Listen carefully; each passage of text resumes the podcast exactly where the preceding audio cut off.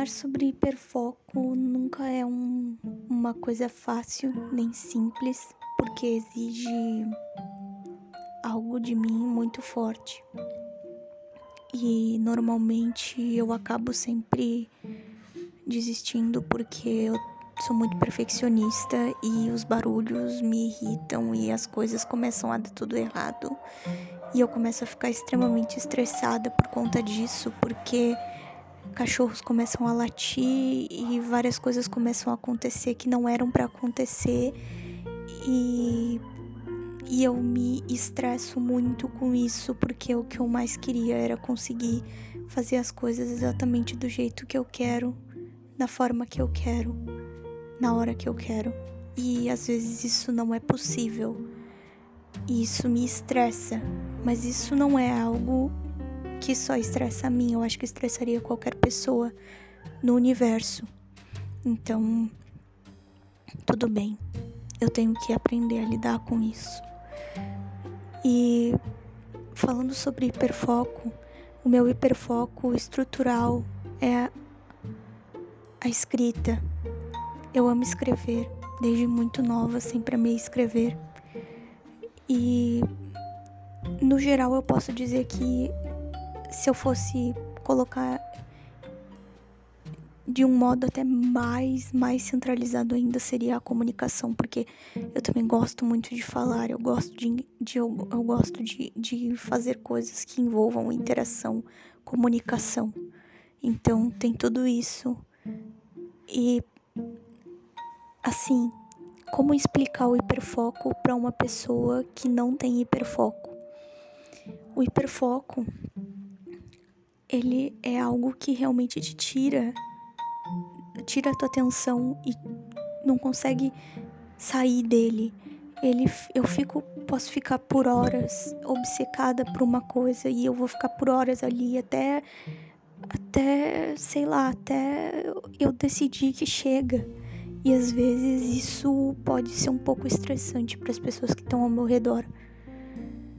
E, por exemplo, o meu hiperfoco estrutural é a escrita, mas também tenho às vezes alguns hiperfocos um pouco mais aleatórios que duram pouco tempo.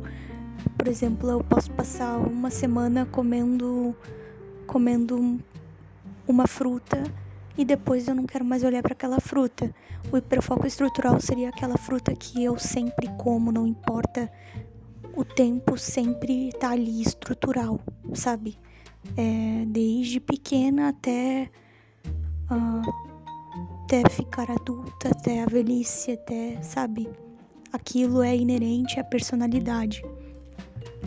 É algo que não se desvincula tão facilmente, diferentemente de um assunto que simplesmente gera interesse em algum momento específico da vida e depois sai, sabe? O hiperfoco não é isso. O hiperfoco ele ele fica ali e ele é algo difícil de, de ser, de, de se desvincular, o estrutural, eu digo, né? Agora, hiperfocos mais aleatórios que acontecem ao longo da vida vão durar muitas vezes podem durar meses podem pode durar um ano mas não é para sempre na vida de uma pessoa autista o hiperfoco persegue, porque é algo inerente à nossa personalidade, hiperfocar, sabe? Então é complexo demais e compreender que quando alguma coisa sai do eixo também isso sai do eixo do hiperfoco tudo se desestrutura na nossa cabeça porque a gente só consegue olhar para aquilo. E se aquilo é tirado da gente, se aquilo sai do hiperfoco, se o hiperfoco, digamos assim, nos é tirado, a gente começa a ficar desestruturado e tudo dá errado, tudo fica turvo, tudo fica uma confusão, um emaranhado de ideias soltas e aí tudo vira uma, uma muvuca emocional é horrível a sensação que causa sabe? É horrível mesmo. Então, uh, essa é mais ou menos a explicação que eu tenho para dar sobre hiperfoco, sobre sobre o quanto o hiperfoco é necessário de estar ali bem alinhadinho com a gente e ser respeitado. Respeite o hiperfoco de um autista.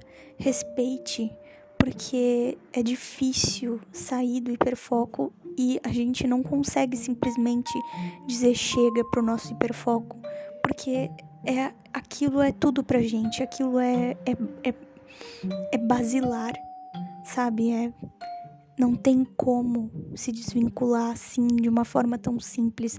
Ah, simplesmente sai. As pessoas falam, ah, simplesmente sai do teu hiperfoco, simplesmente sai daí, para de fazer isso. Não, não dá para simplesmente parar de fazer isso e deu.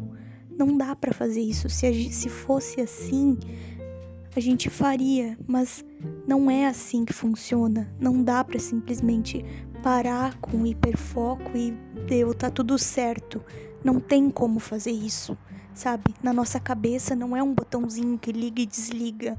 A gente tem aquilo na nossa no nosso padrão comportamental, no nosso padrão de vida, no nosso, no nosso cotidiano. E, e não dá para simplesmente se desviar daquilo porque aquilo é essencial pra gente. Então, é, não mexam com o hiperfoco de um autista, respeite o hiperfoco, respeite o nosso hiperfoco, porque a gente tenta respeitar ao máximo a forma dos neurotípicos lidarem com a vida, a gente tenta não se não não atrapalhar. E muitas vezes eu acho que falta uma compreensão da parte dos neurotípicos com a gente.